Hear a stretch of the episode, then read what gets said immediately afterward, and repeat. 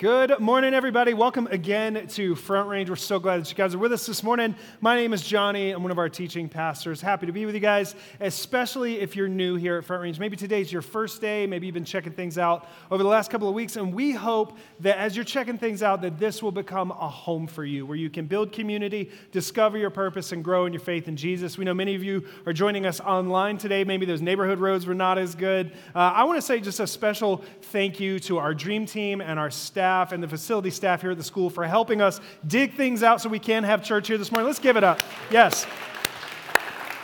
A lot of guys showing up at six a.m. this morning to make this possible. Thank you guys so much. Uh, hey, I want to let you know about a couple of things that are going on. First of all, if you're here in person, on your way in, you saw a bunch of tents in the courtyard. We're launching a new semester of community groups and classes, and this is one of our big opportunities to help you build community, part of our mission statement. So I want to encourage you, if you're not connected yet, if you're checking things out, you haven't made a friend, or maybe you've been in a community group and you just want to check out some of the options, we have some amazing folks who are stepping up to start new groups. We have some existing groups out there. Just take a step this morning and check things out. And uh, maybe stop by some of the tents, see the options, have a conversation. Uh, if you're an introvert like me, maybe, maybe you don't want to stop and have a conversation. That's okay. There's uh, business cards on the seats here this morning. All of our groups and classes are listed online. So you can take that. You can check out the options later, message a leader, sign up there. We just my, my plea to you this morning is to not leave without at least seeing what the options are and seeing if there's something available for you to help make this place feel like home for you. We know that if you can make a friend, if you can create some relationships, that this place will become a home. So please check that out. Now, as we've already said, we are celebrating our ten-year anniversary this month, and next Sunday, we're throwing a party. That's when we're going to do this. We're going to have cupcakes, special stuff, T-shirts for everyone. If you guys have been seeing these all around, we're going to have one for all everybody that joins us. So please make sure you're here next Sunday to celebrate our ten-year anniversary with us. Now, as we get into the message, let's start with a fun question. What do you want to be known for when you die? You're supposed to laugh at that. It's, it's, uh, yeah, it's okay to laugh at that. That's a weird question. Think about it, though. Maybe it's because I listen to heavy metal. I think about death more than the average person. But, like, there you go. Um, think about it, though. Like, what, what do you truly want to be known for when you're gone? Now, I've been involved in some funerals and helping people through the grieving process and, you know, being graveside uh, at, at a memorial service, all that. What I never hear someone talk about with a dead person is the business they had, the four oh one k, how much money, the number of employees, none of that stuff. What people talk about at a memorial service is how someone made them feel, the legacy that they left, the character of that person that helped us know that they loved us, they were funny, all these things. We talk about who a person really was rather than what they did. Now, think about yourself. Again, I think it's an important question to think about. What do you want to be known for when you're gone? And then a follow-up question, what are you doing to become that kind of person? I believe that every one of us, we want to live a life of impact. We want to live with purpose. We want to fulfill what God has for us. And I think that what we're talking about here today can set a foundation for the kind of life that God has for us and the life that we truly want to live deep in our souls. We're concluding a series on the book of Genesis, and we're going to end in chapter twelve here today. Now, if you know the book of Genesis, you know there's fifty chapters, but we wanted to land in chapter twelve for a very specific reason. Chapter twelve is sort of a hinge point in the biblical story so far. The first few chapters show us who God is, who He created us to be, and what went wrong. We've got several chapters of sin spreading throughout the earth and us seeing that humanity's messing this whole thing up. Last week, we talked about the Tower of Babel and what happens when we get together groups of people with wrong motives and wrong goals and what can happen as a result of that. If you've missed any part of this series, I want to encourage you, check out our series hub uh, on our website, front range dot org. There's a messages tab and there's a series hub for every series that we do where you can catch up on the messages, but you can also get resources to help you learn and grow and study. This is some of the stuff we've used as we've prepared these series, so make sure that you check that out if you've missed anything or if you want to just go deeper. But this chapter, Genesis twelve, this sets the stage for literally the rest of the Bible and what God plans to do to fix the brokenness in the world and the results of sin. And it's in this seemingly small little moment between God and a guy named Abram. It's a tiny little moment, but it sets the stage, like I said, for the rest of the Bible and what God is trying to do and how we can live the way that he's calling us to live and help be a part of his restoration project. If you got a Bible, turn to Genesis chapter twelve. Uh, if you don't have a Bible, we'd love to give you one. You can uh, stop by the blue tent out in the courtyard and just snatch one, or you can ask for one, but they're sitting there. You can just take them. Don't need anything from you. We just want you to have a Bible, and uh, we'll also have it on the screen here. So let's look at Genesis tra- chapter twelve. It's going to seem a little bit out of the blue, but we'll dig into it here in a second. Chapter twelve, verse one, the Lord had said to Abram, go from your country, your people, and your father's household to the land I will show you. I will make you into a great nation, and I will bless you. I will make your name great, and you will be a blessing. I will bless those who bless you, and whoever curses you, I will curse. And all peoples on earth will be blessed through you. Wow, can you imagine God coming to you and saying, hey, I'm going to do some crazy stuff through you and your family. This is a wild moment. And until this moment, we know very little about this man named Abram. And uh, if you know the Bible, you know later God changes his name to Abraham. And so for the sake of my sanity, I'm just going to call him Abraham today. Can we just be cool with that? All right. Abraham's who we're talking about. But he kind of comes out of nowhere. We don't know much about him. We just see that God plucks him out of obscurity, obscurity and says, I am going to do something with you and your family. So the Bible kind of zooms in from the bigger picture, Tower of Babel, nations, all this kind of stuff. We zoom in on one guy and what God wants to do in him and through him. And this is where God truly begins this restoration project. God's plan is to rescue a rebellious humanity and the entire world through Abraham's family. Through this family, every nation on earth might one day be blessed by being reconnected to God and returning to his original calling for humanity to reflect him, to rule and reign on his behalf. And how Abraham responds to God sets a pattern and an example for us to follow, and we see it being worked out through the rest of the Bible. This, this concept, it helps us understand when we're studying Scripture, when we're trying to figure out what God is doing, what his purpose for us is. We can look to what he said to Abraham, the, the point of this whole thing, to be blessed and be a blessing, and that one day the entire world would be blessed through his family. We can look at that and go, oh, that's what I get to be a part of. Now, the blessing for the whole world, that's Jesus. That's when, through this family line, through the nation of Israel, God brings Jesus to earth. Through his life, death, and resurrection, we can be reconnected to God. We can have a relationship with him, and we get to see that this was the point all along. Everything we've talked about in our study of Genesis so far, it's been driving at why God created us, what sin did to mess it up. And now we get a picture of what redemption looks like, what it means to be a part of God's people and his family, and what we get to be a part of. We can learn from Abraham this broad overview of who he is and what God was doing in his life. We can learn from him what the foundation looks like for a life with God and for fulfilling the purpose that he has for us. When we put our faith in Jesus, we become part of this calling. When we choose to follow Jesus in the way that he calls us to live, we are fulfilling God's purpose and we're spreading his glory throughout the earth. When we choose love over hate, mercy over vengeance, and grace over punishment, we testify to the goodness, the faithfulness, the love, and grace of our God. When we wonder what our purpose is in life and why we were created, we can look to the biblical story and what God was trying to do through Abraham's family, through the nation of Israel, and ultimately in the church of Jesus. We can look to that and see, oh, I get to be a part of something. I get to do something with my life and help live this out. It doesn't matter where you come from, how much money you make, what you do for work, or what mistakes you've made. God has a plan to use you for his purpose. And being a part of that is very simple. I didn't say it e- it's easy, but it is very simple. There are some basic principles that we can learn from the life of Abraham, and that's what we're going to look at today. What are, what are the foundational ingredients for this life with God thing and fulfilling the purpose that he has for us? The first thing is having faith in God. Faith in God. This may seem basic, but it is the foundation for everything. The most basic definition of faith is having a complete trust or confidence in someone or something.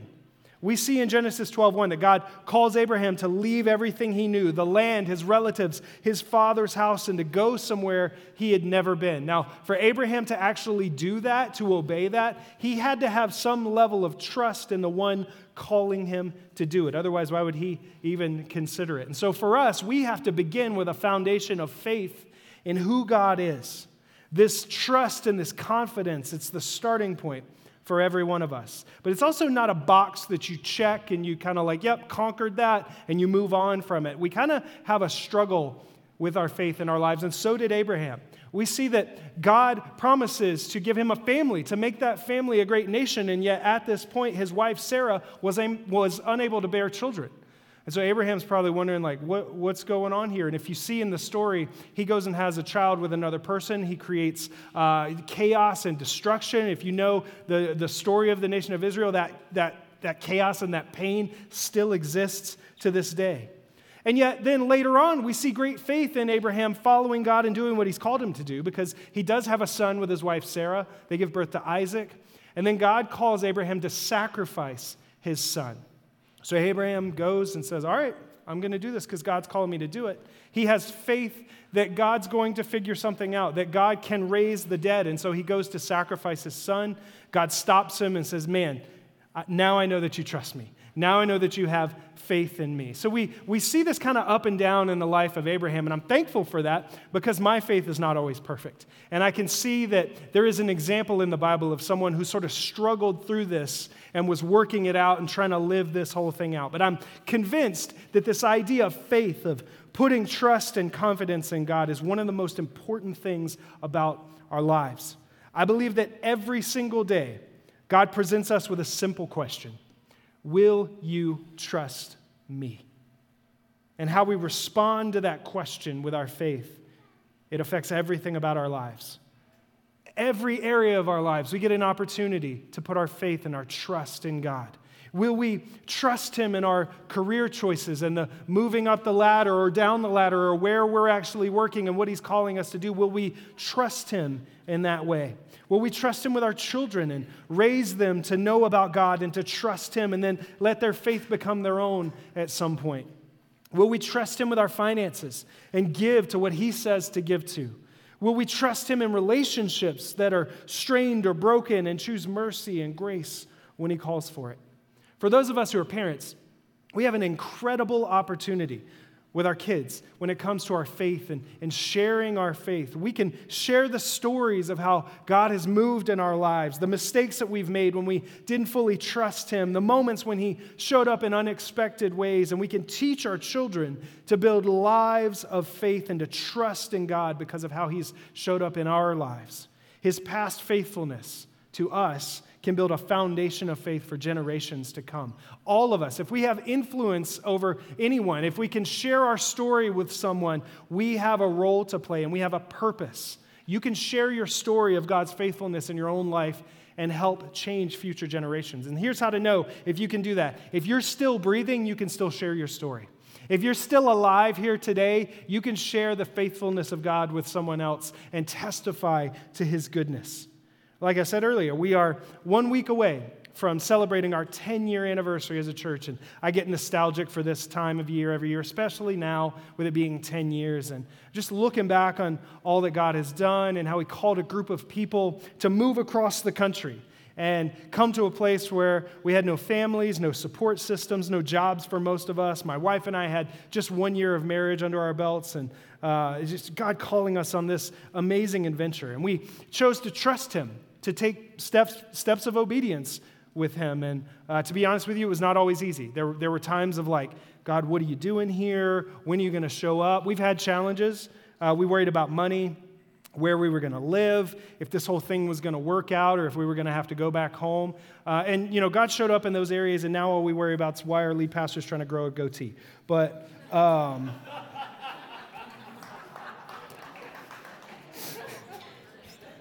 clapping for that, Ernest.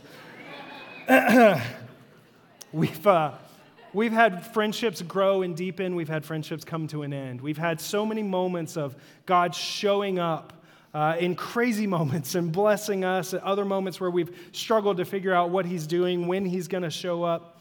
But through it all, God has never let us down.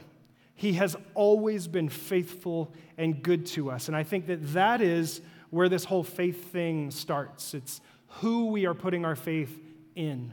Who is the person? What kind of God is he, calling for us to trust him and to have faith in him? And I know this conversation is not easy for some of us. Maybe because of your faith background, uh, some hurt you've experienced in church, life circumstances. Maybe talking about trusting God is difficult. And I just want to say I'm sorry for what you've gone through that's made this difficult.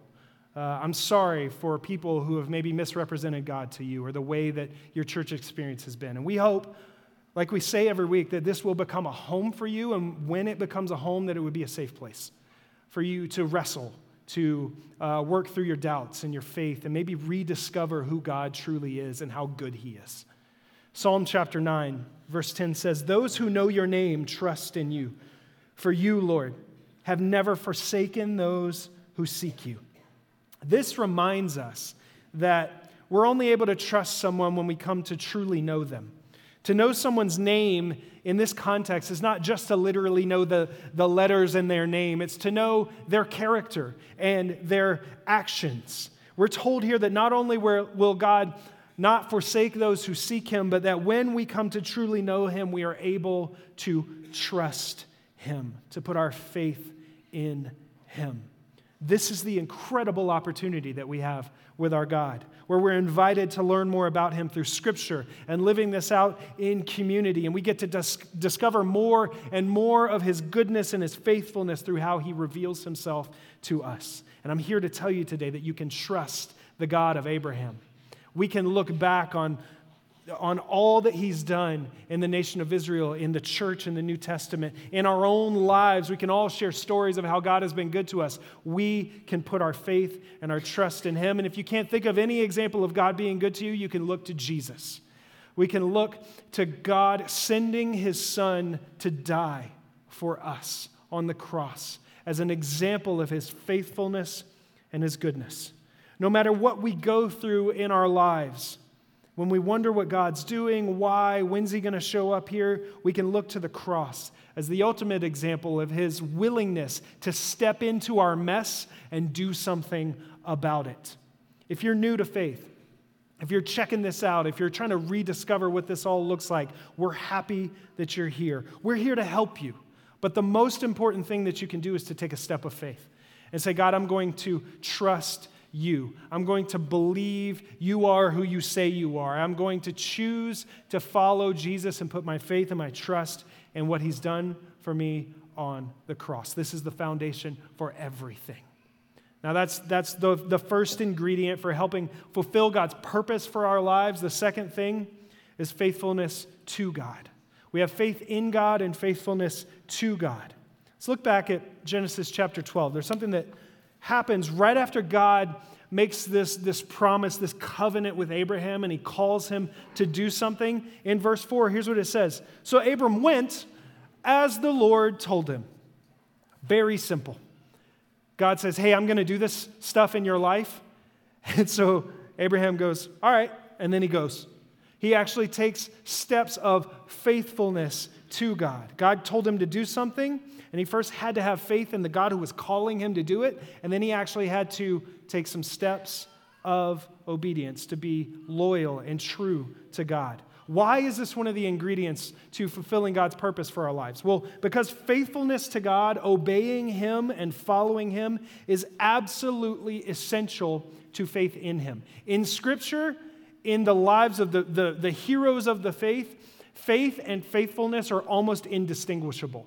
If you were to ask a New Testament author, one of the early apostles, hey, what's the difference between these two things? They would go, man, they're, they're, they're right alongside one another. To have faith in God, to trust him, to believe in him, in who he says he is, naturally, automatically resulted in faithfulness to him and obedience to him, doing what he called them to do. Because if he is God, if he is the creator, if Jesus is the Son of God, died on the cross, rose from the dead three days later, you kind of want to do what that guy says. You probably want to actually follow what he's calling us to do. And so that's that's what this whole thing looks like. We have faith in who he is and what he says, and then we actually follow him and obey him.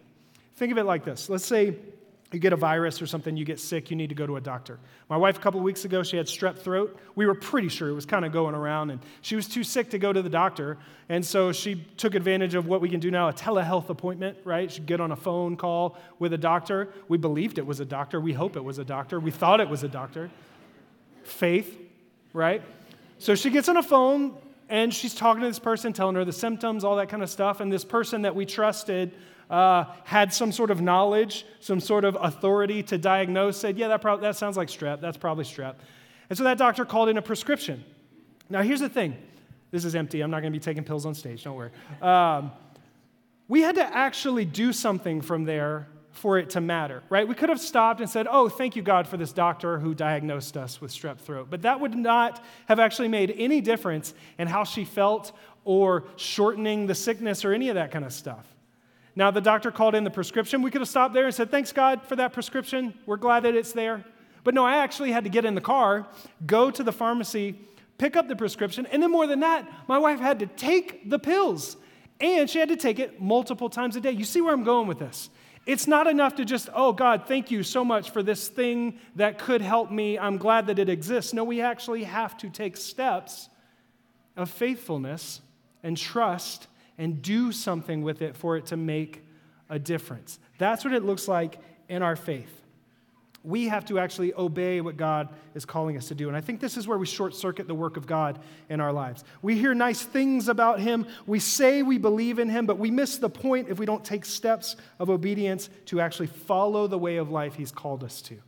The Apostle John, he wrote in one of his letters, First John, about this subject and what it looks like to truly know God. Listen to how he says this. First John chapter two, verse three. We know that we have come to know him if we keep his commands. Whoever says, I know him, but does not do what he commands is a liar, and the truth is not in that person. But if anyone obeys his word, love for God is truly made complete in them. This is how we know we are in him. Whoever claims to live in him must live as Jesus did. When we put our faith and our trust in him, and we say we follow him, it really matters how we actually live that out. We take on a responsibility of learning the way of life he calls us to, and to, to follow through on that with what we learn in Scripture and in engaging in community to live that out together. Spending time in prayer, letting God change us from the inside out by the power of his Holy Spirit inside of us. But here's what I know about many of us. You may feel like you're sort of in a waiting room in your life. Maybe in some area of your life, you've been asking God to do something, God to change something about you, to show up in a family member's life, a friend's life. You've been asking God to move. You've been trying to have faith in him, and you're wondering where he is, what he's doing, when he's going to show up. Here's two things from the life of Abraham that I know that we can learn from. You can see this later in his life, but we see that God's promises are not always fulfilled when and how we think they should be. God works in his own way because of what he knows to be best for us. And sometimes we like to have our control over our lives and think, well, God, if you would just do this, this, and this in my way. And he just often doesn't work like that. And that's one thing we can see in the life of Abraham. The second thing is we see that God is responsible for fulfilling his promises, and we can trust him. The testimony of Scripture is that God is good and he is faithful and that we can trust him. Remember that the promises God made to Abraham were huge. I'm going to not only give you a family, which didn't seem possible at the time, I'm going to make your family into a great nation, I'm going to give them land, and I'm going to bless the whole world through your family. Abraham never saw most of that come to pass. They had Isaac, yes, but it would be hundreds of years before his family would escape captivity in Egypt and become a nation and go to the land that God had called them to. It would be thousands of years before the birth of Jesus, which would then bring that blessing for the whole world. Abraham did not see any of this, and, that he, and yet he trusted God. He had faith that this God was going to fulfill his promises and make it happen. My encouragement to you, if you're if you're struggling in your faith, you feel like you don't know when God's going to show up, what he's doing, my encouragement to you is just keep going. Keep the faith. Don't give up. Remember Psalm nine that we read here, that those who know his name, we, we are able to trust in him, and he has never forsaken those who seek him. Seeking him looks like knowledge. Yes, we learn more about him in Scripture and in prayer, but it also looks like actually obeying him. Keep going. Let people help you. Engage in community where people can support you, pray for you, maybe challenge you in an area when that's necessary. But do not give up. I believe that these two ingredients we've talked about here today, faith in God and faithfulness to God, they are the foundation for everything that God has for us. This is what we see from this point in Scripture through to the end, that we can trust him and his goodness, and that we need to obey him and follow the way of life he's called us to. Each one of us has an opportunity every single day of our lives, but especially right now in this moment, to examine where we're at with God in these areas. Where is God calling me to greater trust in him? What is he calling me to do with my obedience to him? Let's pray and ask him to speak to us on that. God, we thank you so much just for this moment where we can come together and see how good you are and your faithfulness to a guy like Abraham and what you were calling him to do, how you were asking him to follow you. And God, we can look back now in hindsight and see that you worked it all out, that you knew exactly what was going on, and yet we know that Abraham struggled and he wondered and he didn't always get it right. And many of us, we may be in that place today, God. So I ask you to speak to us, Lord. Remind us of your goodness and your faithfulness. Let us sense just a, a peace from you. If we're struggling, if we're wondering, if we're confused, if we're unsettled or anxious, God, Holy Spirit, bring peace to our hearts right now. Let us know that we can trust you still, that you are good and faithful. And I know there are many of us, maybe this is new. Maybe you're here, you're checking things out. Maybe you're in a place of feeling powerless, feeling like you've been trying to do things on your own. You've been trying to figure out what your purpose is, what you were made for, what this is all about, and you've come to the end of yourself and you realized, I just don't know. Or maybe you've made mistakes, maybe you've hurt people, hurt yourself. Maybe, you, maybe you're keenly aware this morning that you're not perfect, and that's okay because you don't have to be. I want to invite you this morning, if you're, if you're in that place, I want to invite you to put your trust in Jesus. He lived a perfect, sinless life. He died a death that he did not deserve, and he rose three days later to prove that he can conquer sin and death, and that he will guarantee us eternal life, but also an abundant life here on earth. We don't have to live without peace and joy and fulfillment. We can live with purpose. We can be filled with his Holy Spirit and empowered to live for him. If that's you this morning, you want to take that step of faith and say, yep, I want to follow Jesus. Maybe for the first time, maybe you made that decision years ago and you want to come back home to God. He is so excited about that. And as everybody's heads bowed and eyes are closed, that's you. I want to give you that opportunity. I don't want to embarrass you or anything like that. I just want you to slip your hand up so I can say a prayer with you, a prayer in faith. Thank you. Thank you, God. God, we come before you and we just confess that, that we believe in Jesus. We believe that he died for us, and we put our faith and our trust in his sacrifice on the cross. God, fill us in this moment with your Holy Spirit so that we can live a life for you. Fill us with the peace and the hope that you promised us. And God, as we start this journey, we know that we're going to mess up. We know that we're going to have good moments and bad moments, but our salvation is secure because of what Jesus did for us. We trust you, Lord. Help us learn and grow and take steps of faith as we choose to follow you, God. We thank you so much. In Jesus' name we pray. Amen.